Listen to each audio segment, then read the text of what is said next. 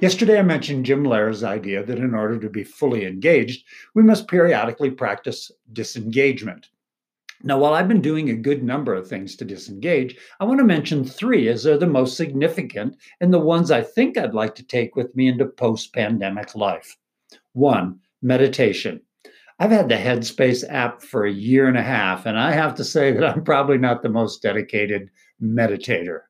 I'm finding, however, that it's really helping me to chill and making my work a lot easier to do. Two, I've been doing a version of what CEO Maggie Wilderotter calls lion hunts.